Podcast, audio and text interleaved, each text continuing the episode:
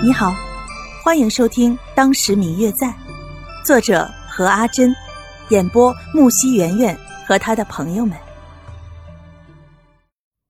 第二百六十集，这娱乐八卦传播信息绝对十分迅速，以一种秋风扫落叶的速度，很快便传到了全国。一个是当朝有名的大才子，一个虽然是名不见经传。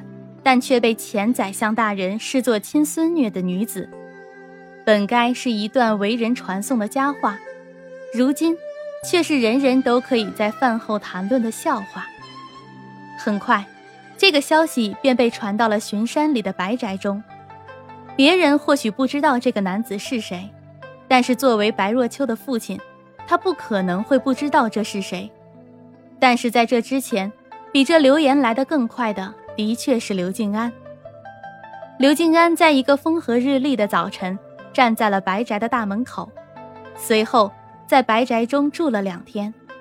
他是来送信，是来替白若秋送信的。在这里住了两天之后，便又离开了，谁也不知道他去了哪里。白若秋跟着李明玉，坐着马车一路从扬州城外向西。直接的去了一座不知名的山上，经过了一路的颠簸与攀爬，终于到了一座掩映在树林之中的农舍。这地方全年多雾，而且地形崎岖。如果不是李明玉在前面领路，白若秋自己一个人肯定也走不过这片树林，更何况说是找到这间农舍了。之前在京城的时候，便听人提过。谢轩的师傅谢毅，可是鼎鼎有名的名士，当年在京城，可是掀起了一阵风浪。只是后来不知道什么原因隐居了山林。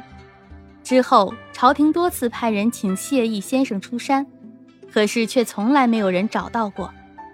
却没有想到这谢毅先生就住在扬州城外这么一座不知名的小山上。只是这里看似好找，但是很明显。应该是被人安排了什么阵法，没有熟知这个阵法的人带领，还真是无法找到进去的路。难怪这么多年了，从来都没有人找到过谢毅老先生。恐怕除了他自己愿意出山，这世上再没有人能强迫他出山吧。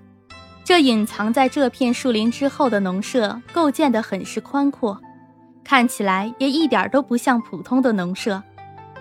内里看起似乎很大，有很多的房间，中间的场地十分的开口，只是四周种满了瓜果蔬菜，看起来与普通的农舍无二。李明玉在前面带领着白若秋，门口早有一个女子迎了上来，长得很漂亮，声音也很温和。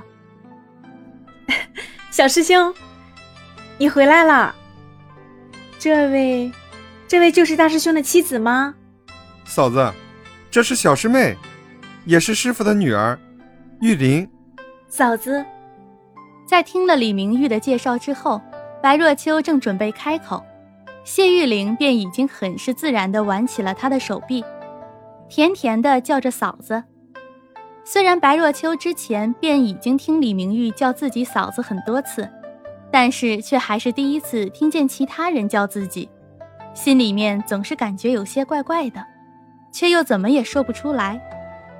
在李明玉和谢玉玲两人的陪同下，白若秋很快的便在大厅里见到了那位传说中的谢毅先生与他的妻子，也就是谢玉玲的父母。与白若秋想的不一样的是，虽然谢毅先生对他并不是特别友好，但是好在谢师母似乎人还很和善，对他很好。他在来之前便已经想好了，既然之前是因为谢轩要和他一起隐居而耽误了给自己父母报仇，那么现在他的师傅怪罪他也是很正常的。对于在这里可能会遇见的一切，他早已经做好了心理准备。见过了谢毅夫妇之后，谢玉玲便领着白若秋去了他的住处，不，应该说是谢轩的住处。嗯，我最亲爱的小耳朵，本集已播讲完毕，感谢您的收听。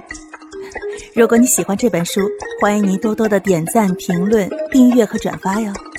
当然，也可以在评论区留言，我会在评论区与大家交流互动的。喜欢这本书就给他点个赞吧，你的点赞和评论是我们创作最大的动力。感谢您的收听。